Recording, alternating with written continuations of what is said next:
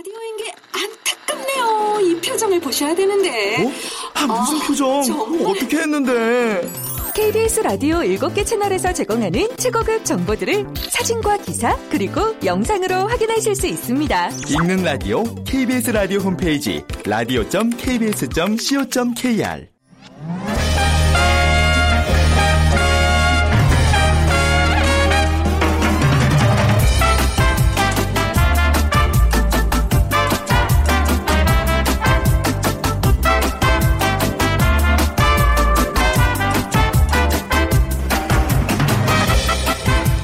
안녕하세요. 빅데이터로 보는 세상 아나운서 최원정입니다.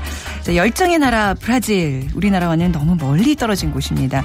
하지만 언젠가 한 번쯤 꼭 가보고 싶기도 하잖아요. 길을 떠나기에는 마음 먹기 쉽지 않은 꿈의 여행지이기도 하면서도 말이죠.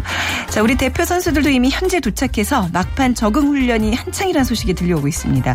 4년간 올림픽 메달을 향한 선수들의 마지막 투혼 아주 긴장된 모습이었습니다. 자, 2016 브라질 리우 올림픽 개막 이제 나흘 앞으로 다가왔는데요. 여행객들을 위해서도 또 선수들을 위해서도 안정된 현지 분위기 조, 분위기가 좀 조성됐으면 하는 바람 가져봅니다. 자, 빅데이터로 보는 세상 올림픽 특집 빅데이터야 올림픽을 부탁해 오늘 두 번째 시간 브라질을 부탁을 해 보도록 하죠. 또 그에 앞서서 어 6월 중에 지난 6월 중에 경상수 지흑자 사상 최대치를 경신했다는 소식이 있는데요. 자, 이 소식도 박희준 교수님과 함께 얘기 나눠보도록 하겠습니다. 자, 먼저 빅퀴즈 드리도록 하죠. 다음 중에서 브라질과 관계 없는 것을 골라주시기 바랍니다. 1번, 이과수 폭포, 2번, 삼바, 3번, 개마고원, 4번, 이빠네마 해변. 네, 저도 뭐 중에 하나는 잘 모르는데 한 가지는 뭐 분명하네요. 그죠? 네. 자, 이과수 폭포, 삼바, 개마고원, 이빠네바 해변 중에서 브라질과 관계없는 것 정답과 함께 다양한 의견들 보내주시기 바랍니다. 저희가 오늘 당첨되신 분께는요. 더위를 이겨낼 수 있는 아이스 아메리카노 모바일 쿠폰 두 분께 드리도록 하겠습니다. 휴대전화 문자메시지 지역번호 없이 샵 9730이고요. 짧은 글은 50원, 긴 글은 100원의 정보 이용료가 부과됩니다.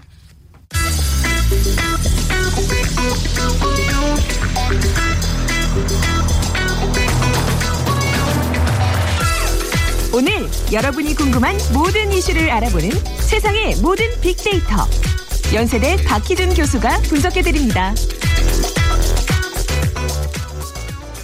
네, 세상의 모든 빅데이터 연세대학교 정보산업공학과 박희준 교수 모셨습니다. 안녕하세요. 네, 안녕하십니까. 자, 어제 저도 이제 사무실에 앉아서 이제 라디오 뉴스 전하고 그러면서 이 소식을 전한 기억이 있는데 지난 6월 경상수지가 경상수지 흑자가 사상 최대치를 기록했다는 소식인데요. 네. 이거 좀 분석을 해봐야 될 것 같아요. 좋은 소식인지 나쁜 소식인지 좀 우리가 이 구분을 해봐야 되겠죠. 네. 예, 네. 유- 지난 6월 경상수지가 121억 달러를 넘었으면서 네. 사상 최대 흑자를 기록했는데요. 한국은행이 일일 발표한 2016년 6월 국제 수지 잠정적인 수치이긴 합니다만은 네. 에, 국제 수지에 따르면 지난 6월 경상 수지가 211억 7천만 달러를 기록했다고 하고요. 네. 경상 수지 흑자가 120달러를 넘어선 것은 이번이 처음입니다. 음. 그리고 지금 2012년 3월 이래 역대 최장 기간 흑자를 기록하고 있습니다. 네, 뭐 한 48개월 동안의 가장 좋은 기록이라고 이제 그러는데. 예. 근데 우리가 굉장히 그 체감하는 경기는요. 요즘 누가 경기 좋다고 배 떵떵거리면서 하는 사람 아무도 없잖아요. 그야말로 모두가 안 좋다, 불경기다, 불황이다라고 얘기하는데 왜 경상수지 폭은 이렇게 커지고 있어요?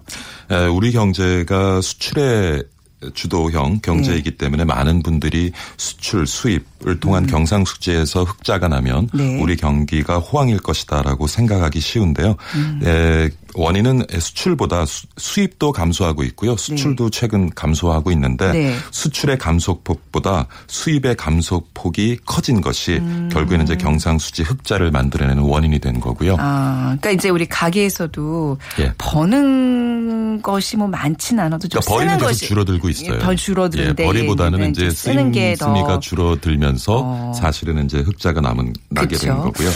그래서 SNS 반응을 네. 살펴보면 에, 경상수지 흑자임에도 불구하고 경상수지 흑자에 대한 견해가 아, 긍정적인 견해가 23% 정도 되고요. 네. 부정적인 견해가 한 42%. 그래서 음. 지금 그 SNS 사용자들도 어, 사상 최대치를 기록한 경상수지에 대해서 그렇게 긍정적인 네. 견해를 가지고 있는 것 같지만은 않습니다. 근데 재밌는 것은 네.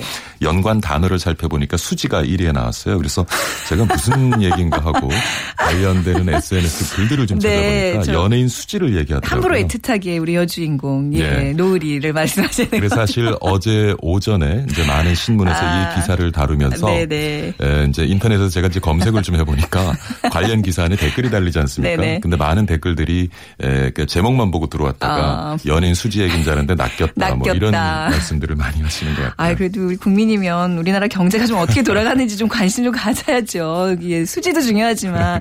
근데 이게 경상수지 흑자다. 뭐 이렇게 얼핏 제목만 보면 굉장히 좋은 소식 같은데 지금 말씀하신 것처럼 우리가 이제 소비재 수입이 점점 줄어들고 있다. 그 얘기는 예. 이제 그만큼 우리가 소비를 덜 하는 소비 능력이 떨어지고 있다. 그러니까 이제 그렇죠. 뭐 결코 좋은 지표만은 아니네요. 좀 세부적으로 살펴볼까요? 예, 네. 경상수지 뭐 말씀을 많이 들으셨겠지만 네. 경상수지가 어떻게 계산되고 구성되는지 제가 간단하게 좀 설명을 드리면서 어 6월 통계를 말씀을 드리도록 하겠습니다. 네. 경상수지는 이제 세 가지거든요. 네. 음. 상품 수지가 있고요. 서비스 수지가 아, 네 가지입니다. 상품 네. 수지, 서비스 수지, 그리고 소득 수지가 있고 경상 이전 수지가 있어요. 아, 우리 저 경제 시간에 이거 달달달 외웠던 건데 다시 들으니까 감회가 새롭네요. 예. 상품 수지라고 하는 네. 음. 이제 상품 수출입에 따른 수지거든요. 예, 근데 전월 상품 수지는 107억 4천만 달러에서 128억 2천만 달러로 크게 개선이 됐고요. 예, 국제 수지 기준으로 보면은 6월 수출은 452억 5천만 달러로 지난해 같은 달보다 한 7.4% 줄었습니다. 네. 그런데 수입은 10.1%가 감소한 24억 3천만 달러를 기록한 거죠. 그러니까 상품 수지에서 우리가 수출은 한 7.4% 줄었는데 네. 수입이 10.1%가 준 거고요. 에, 사실 여기에는 이제 지금 낮은 원유가가 크게 이제 기여를 한 것으로 보여지는데요. 이전에 비해서 이제 원유가가 굉장히 하락을 했고 네. 최근에 와서는 좀안 정세 있습니다만은 그것이 경기가 좋아서 원유에 대한 수요가 높아졌기 때문에 원유가가 상승한 것이 아니라, 음. 아니라. 에, 뭐 나이지라든가 캐나다라든가 일부 원유 생산 지역에 지금 문제가 발생해서 구조적으로 발생하는 문제이기 음. 때문에 지금 원유가가 조금 아, 반등하고 있다 그래서 그것은 이제 경기가 개선될 것이다 하는 네. 신호로 보기는 좀 무리인 것 같고요. 하여튼 에, 지난해 상품 수지가 크게 개선, 아 6월 달에 개선이 됐고 그다음에 서비스 수지를 한번 살펴볼게요. 네. 에, 서비스 수지 적자 규모는 사실은 조금 에, 더 커졌습니다. 왜냐하면 최근에 이제 휴가철에 접어들면서 여행. 예, 해외 여행객이 늘어나면서 네네. 어, 서비스 수지는 좀 악화가 됐고요. 그다음에 소득 수지라는 것이 있죠. 소득 수지는 뭐냐면 임금, 배당금, 이자처럼 이제 투자의 결과로 발생한 수입과 지급의 차액인데 네. 그러니까 국내 기업이라든가 어, 국내 투자자들이 해외에 투자를 해서 이제 배당금으로 받은 이자로 받은 그러한 에, 소득이 되겠는데 음. 네. 에, 요 이제 소득 수지 같은 경우에는 전월 9억 1천만 달러에서 12억 6천만 달러로 조금 더 확대가 되어졌고요. 네. 그다음에 경상 이전 수지라고 하면은 뭐 기부금, 정부의 무상 원조처럼 이제 대가 없이 주고받는 거래를 얘기하는데요. 에, 아무래도 우리가 이제는 원조를 받는 나라가 아니라 네. 원조를 하는 나라이기 때문에 경상 이전 수지는 늘 이제 적자가 나옵니다. 그래서 네. 요 부분은 5억 2천만 달러의 적자를 에, 만들어냈고요. 음. 그래서 전체적으로 보면 지금 이제 상품 수지, 서비스 수지, 소득 수지, 경상 이전 수지를 자세하게 살펴봤는데 네. 요것에 이제 총합이 이제 경상 수지라고 하는 것인데 음. 결국에는 이제 네. 경상 수지는 에, 우리나라 역사 이래 최고의 에, 최고치를 기록하게 됐습니다. 음. 네, 이걸 쭉 정리해 보면 이번 경상 수지 흑자의 가장 큰 원인은 결국 유가라고 이렇게 분석을 할 수 있겠네요. 예, 유가를 그렇죠? 음. 유가가 가장 큰 이제 기여를 했겠고 네, 네. 그다음에 전반적으로 우리 산업이 좀 침체되면서 네.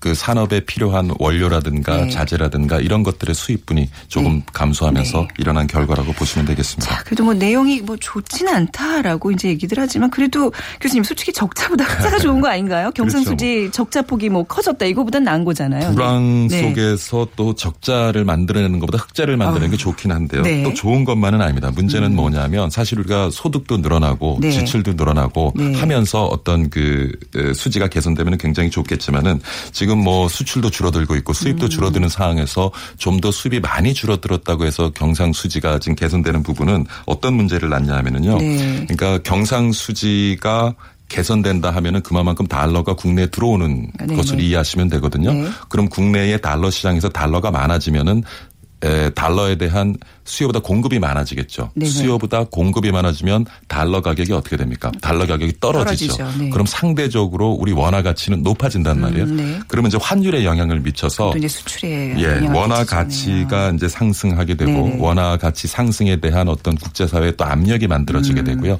그러면 아무래도 이제 원화 어, 가격이 높아지게 되면 네. 음. 우리가 수출하는 상품들의 가격이 높아질 수밖에 없고 그러면 안 그래도 지금 수출이 잘 되지 않는데 네.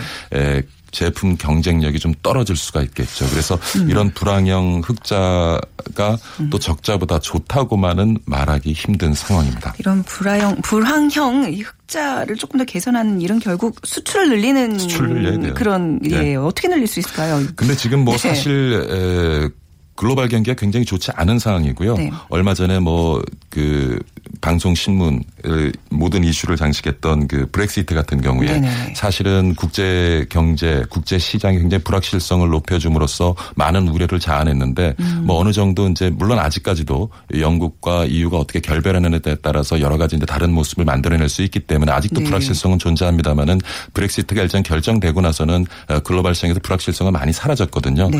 그래서 많은 전문가들은 우리 실물 경제는 크게 영향을 미치지 않을 것이다라고 음. 얘기를 했는데 지금 사실 보면은 브렉시트와 같은 악재가 이어지면서 그 글로벌 경기가 점점 더 지금 침체되고 있는 상황이고요. 네. 또 중, 중요한 것은 글로벌 경기가 장기간 침체에 빠져 있다 보니까 많은 국가들이 자국의 산업을 보호하기 위해서 네. 어. 보호무역주의를 지금 에, 그래서 보호무역주의가 굉장히 지금 고개를 들고 있고요. 네. 지금 미국 대선도 네네. 보시지만은 보호무역주의가 가장 큰 이슈 중에 하나이거든요. 그렇죠. 그래서 네. 글로벌 경기도 좋지 않은데 가국들이 자국의 산업을 보호하기 위해서 무역 장벽을 높이다 보니까 네. 수출을 통해서 경기를 이끌어갈 갈 수밖에 없는 우리 상황에서 굉장히 지금 어렵게 되고 있고요. 음. 근데 우리가 지금 보면은 한 예를 들어드리면은 에, 작년 상반기에 네.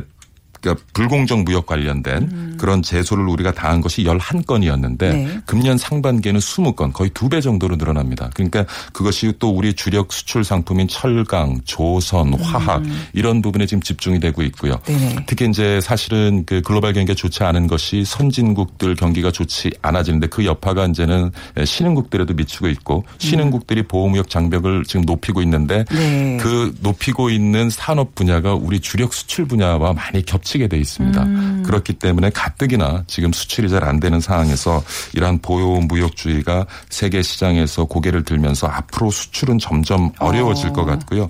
근데 우리 월별 수출 실적을 한번 살펴보면 지난 4월에요. 어, 마이너스 11.1%를 기록을 했어요.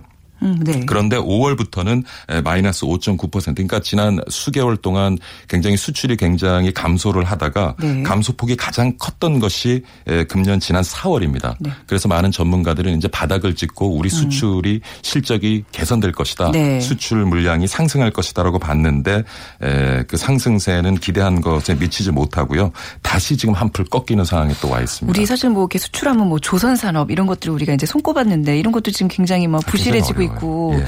뭔가 이렇게 수출 품목을 조금 개선하고 바꿔야 된다는 생각이 좀 드네요. 그렇죠? 네. 그러니까 결국에는 아까 그 네. 사회자께서 말씀하신 것처럼 지금 불황형 흑자를 넘어서서 네. 실제로 우리 국민 경제의 어떤 낙수 효과를 만들기 위해서는 제대로 된 흑자를 만들어내야 되는데 네. 그러면 결국 수출을 우리는 마련할 수밖에 없거든요. 네, 어차피 우리는 먹고 사는 나라잖아요. 예, 내수 네. 음. 시장은 굉장히 한계가 있기 때문에 수출인데 이러한 상황에서 수출이 힘들고 그렇다면 지금 말씀하신 것처럼 이제는 에, 우리가 만들어낸 물건은 그러니까 관세 장벽이라든가 어떤 보호 무역을 할 수 없는 그런 상품을 우리가 만들어야죠. 네네. 근데 그렇게 아직까지는 우리가 뭐 조선이라든가 화학이라든가 철강이라든가 이런 부분은 신흥국이 또 관련된 산업에 그렇죠. 투자를 하면서 어, 또 우리를 추격을 하고 있고요. 음. 또뭐 선진국 경기가 안 좋다 보니 그만큼 수요는 또 만들어지지 못하는 상황이고 네. 그렇기 때문에 어떤 새로운 지금 활로 음. 돌파구를 찾는 것이 굉장히 중요한데 그러다 보면 뭐 최근에도 우리 사회에 4차 산업혁명 얘기 많이 합니다마는. 어떤 새로운 먹거리를 찾아 내는 노력을 지금 제대로 좀 해야 될 것 같아요. 그렇지 않으면은 수출이 우리가 기대한 만큼 가까운 시일 내에 회복되기는 네. 굉장히 어렵다고 보여집니다. 결국 혁신이네요. 뭔가 혁신이죠. 혁신적인 우리 어떤 경쟁력 어떤 그 품목을 좀 키워내야 되는데 어떤 것들이 있을지 뭐 그건 또뭐 나중에 그래서 네. 이제 많은 네. 노력을 하고 있죠. 네, 관련 네. 산업을 진흥시키기 위해서 많은 뭐 관련 규제도 없애고 있고 정부도 예. 노력을 많이 하고 있습니다만은 예, 쉽지는 않은 것 같아요. 좀 그렇죠. 시간을 두고 우리가 많은 고민을 해봐야 될 부분 네, 같습니다. 글로벌 시장의 악재로 우리도 이제 내부적으로 좀 좋은 정책들이 좀 많이 나와서 이렇게 활로들을 좀 많이 개척을 해 나가야 되겠습니다. 자, 오늘 경상수지 흑자에 대한 이야기 나눠봤습니다. 오늘 말씀 잘 들었습니다. 네, 감사합니다. 연세대학교 정보산업공학과 박희준 교수와 함께했습니다.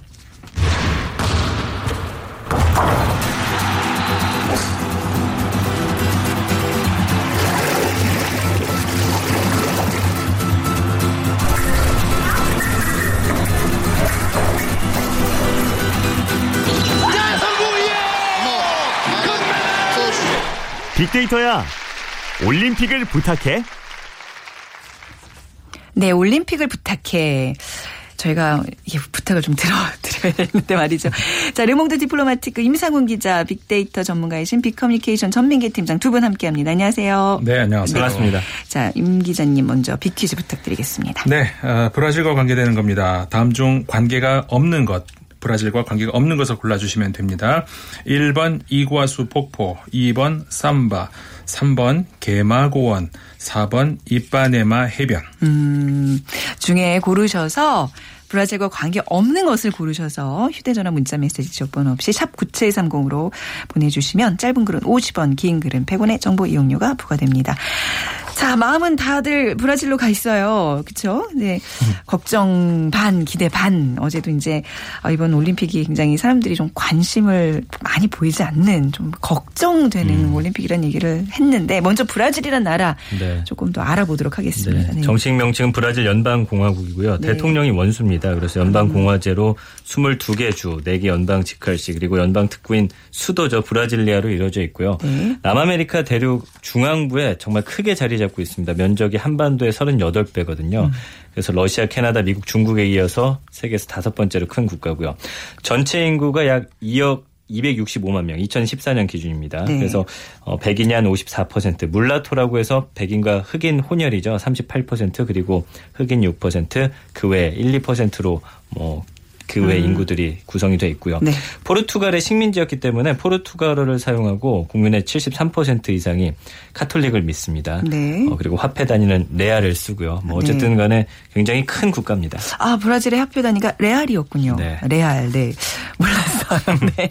자, 리우 올림픽의 개요 좀 간단하게 정리해 볼까요? 네, 네. 그 현지 시간으로 5일 개막이 되죠. 그러니까 우리로서는 4일이 되는데 토, 토요일이죠. 남미 최초로 이번에 그 브라질에서 올림픽이 열립니다. 이번에 아, 기록도 보면은 굉장히 그 숫자가 아, 이번에 의미가 있는데 네. 총 106개국이 이제 그 어, 저, 이번에 출전을 하죠. 이- 이번에 2014년 말에 IOC 회원국이 새로 아, 두 나라, 코소보하고 남수단이 이제 포함이 됐는데, 네. 자, 이번에 이제 참가를 합니다. 그래서 만 500여 명의 선수가 아, 참가를 하고 종목도 많습니다. 아, 28개의 종목. 이번에 새로 들어간 것이 골프, 골프, 네. 그리고 럭비가 들어갔거든요. 근데 골프하고 럭비가 과- 사실은 옛날에 그 올림픽 종목으로 있었는데 네. 아, 오래 전에 아주 오래 전입니다. 오래 전 그 없어졌다가 이번에 다 112년 만에 아, 골프가 이번에 그 올림픽 종목으로 정식 채택이 된 거고요. 네. 그리고 럭비도 역시 마찬가지입니다. 92년 만에 아, 그 2000, 1924년 이후에 92년 만에 새로 이제 등록이 됐는데 그래서 금메달 수도 많습니다. 어, 306개의 금메달이 이번에 아, 걸려 있죠. 전에보다 훨씬 많아진 건가요? 많아졌죠. 네. 그 런던하고 베이징 올림픽의 경우는 302개였거든요. 그러니까는 네 개가 더 늘어난 그러니까 역대 최대의 어, 올림픽 그 어, 금메달 개수가 되는 거죠. 그렇군요. 역대 이제 최대급 어떤 규모를 자랑할 리우 올림픽. 근데 이제 SNS 상에서 브라질에 대한 반응들 네. 어떤 언급들이 많아요? 어, 지난 석 달 동안 한 10만여 건 언급이 됐는데 어, 그 전까지만 해도 브라질은 뭐 축제, 삼바, 축구 이런 단어들이 언급됐다면 최근에는 이제 올림픽이라는 단어가 급상승해서 올라왔고요. 네. 지카 바이러스, 뭐 후세프 대통령, 경제 이런 단어들의 언급량이 급증하고 있습니다. 그래서 한 달 평균 원래 만여 건 정도에서 최근에는 그래도 올림픽 관련 이슈 같은 게 좀 늘면서 3만여 건으로 언급량이 늘긴 했는데 사실은 그렇게 많은 수의 언급은 아니거든요. 아까 네. 말씀해 주신 대로 조금 관심이 덜하지 않나 휴가철도 있고요. 그렇지 않나 싶습니다. 네.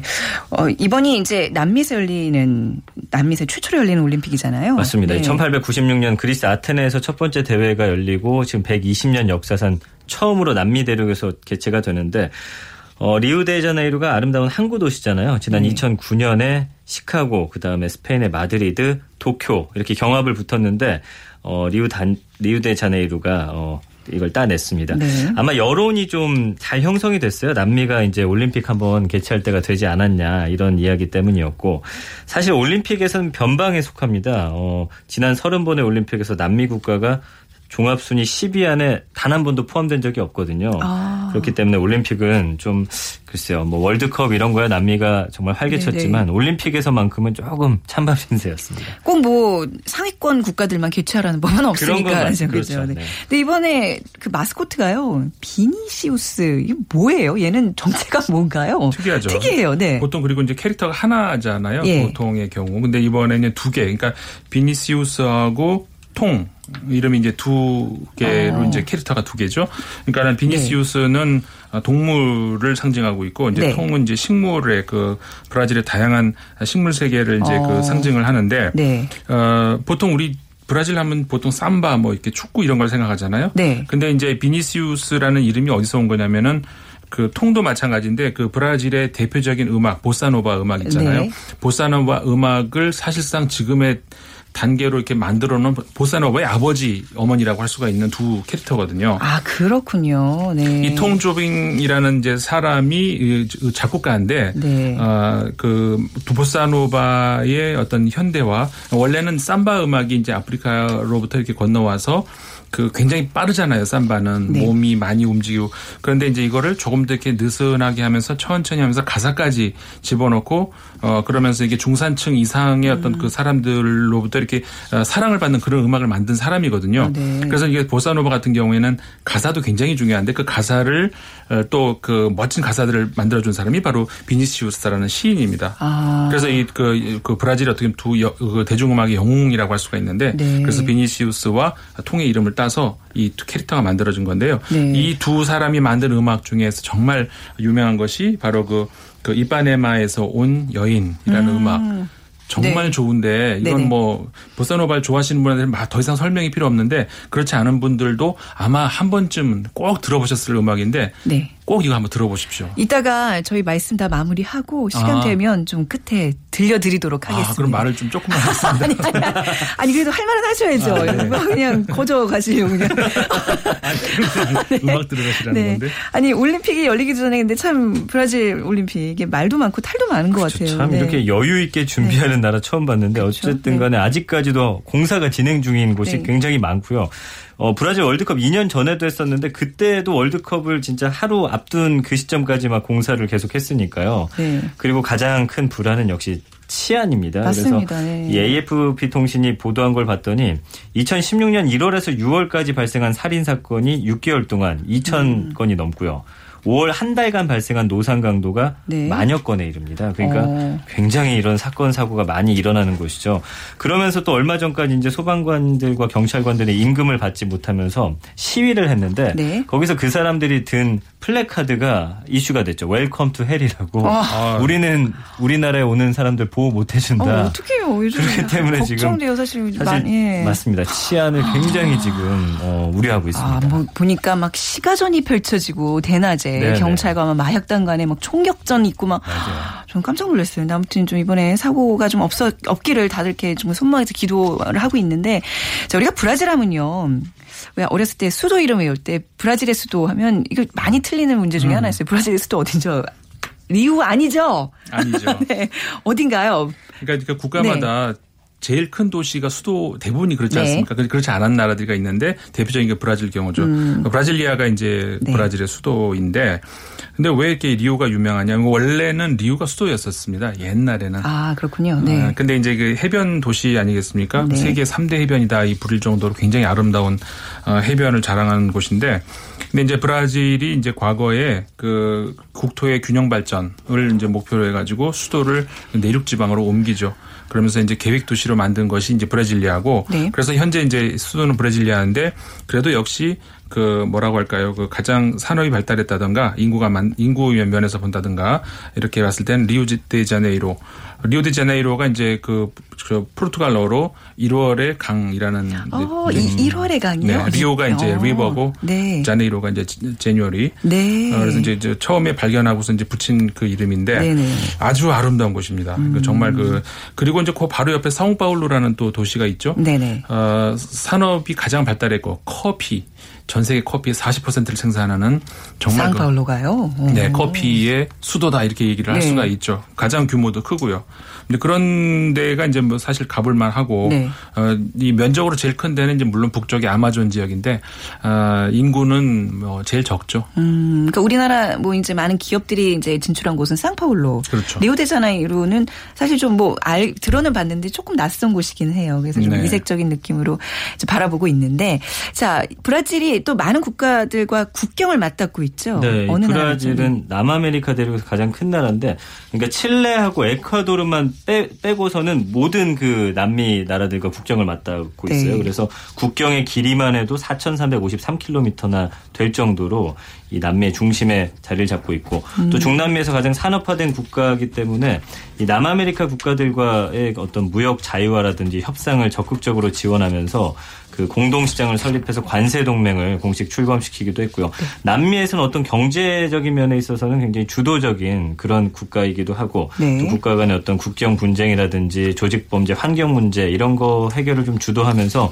지도국 역할을 하고 있는 국가입니다. 네, 우리나라 그 이제 교포들이 좀 많이 살고 있잖아요. 네, 우리나라와의 요즘에 관계는 어때요? 많죠. 네, 네. 우리나라 사람이 이제 처음 브라질로 향한 게 1918년입니다. 네. 그래서 이후에 1956년 6.25 전쟁 때그 포로들이 브라질로 향하면서 이민이 시작이 됐는데 음. 네. 최근에 이제 1990년대 들어서 양국 간 경제 교류가 굉장히 활발해져서 지금 우리나라 기업들 한 30여 개가 진출해 있고요. 음. 네. 뭐 전자제품, 기계, 자동차 그리고 여기서 유명한 게 이제 우리나라 그 천 같은 거예요. 그래서 음. 우리 어떤 이민자들이 그곳에서 네. 의류 사업 같은 걸 굉장히 크게 하고 있는 국가입니다. 네. 자, 마지막 질문으로 지금 이제 브라질 하면 가장 좀 걱정되는 게 정치의 부재예요. 그 상황 좀 간단히 좀 정리해 주시죠. 음. 지금 호세프 대통령이 네. 탄핵 중에 있지 않습니까? 네. 근데 완전히 결정이 된 건 아닌데 그 최근에 그 BBC 저 결- 방송하고 회견을 했어요. 근데 음. 이제 어, 국민 의사를 묻는 투표가 이루어지도록 끝까지 싸우겠다. 이게 무슨 의미냐면은 지금 탄핵 그 부결을 좀 시도를 하려고 하거든요. 최종 결정이 언제냐면은 8월 29일인데 그 상원에서 이제 투표를 통해서 3분의 2가 찬성을 하면은 탄핵이 완전히 결정이 되고요. 네. 그렇게 되면 호세프 대통령이 물러나야 되고 그렇지 않을다면 그러니까 30, 3분의 2를 통과하지 않는다면 다시 복귀를 할 수가 있거든요. 음. 네네. 그래서 이제 어, 마지막으로 이제 그렇게 이제 추진을 하고 있고 만약에 그렇게 될 경우에 이제 그 조기 대선 네. 이걸로 이제 그 대신 좀 빨리 그 저그 대선을 빠르 빨리 하면 될 것이다. 이제 이렇게 설득을 하고 있죠. 네. 자, 오늘 브라질 이제 말씀드리면서 우리 임 기자님이 기다리는 그 곡을 끝으로. 아, 자, 예, 예, 예. 그러니까 이제 퀴즈 발표도 하고 그래야 되니까 두 분과 인사를 나누도록 하겠습니다. 르몽드 디플로마틱 임상훈 기자, 빅커뮤니케이션 전민기 팀장이었습니다. 감사합니다. 고맙습니다. 자, 오늘 3번 개마고원 맞춰주신 두 분, 2885님. 네, 저희 아이스 커피 모바일 쿠폰 드리고요. 7607님께도 드리겠습니다. 친정 어머니께서 뇌출혈 수술로 힘든 시간 보내고 계신다고요. 저도 같이 응원하도록 할게요. 자, 오늘 마지막, 예, 통조빙, 아까 말씀드렸던 리우 올림픽의 마스코트입니다. 통조빙이 작곡한 The Girl from Ipanema. 네, 질베르토, 게츠 질베르토 앨범 중에서 수록된 곡입니다. 이 곡 들으면서 오늘 마무리할게요. 빅데이터의 올림픽을 부탁해 세 번째 시간 내일 이어집니다. 지금까지 아나운서 최현정이었습니다. 고맙습니다.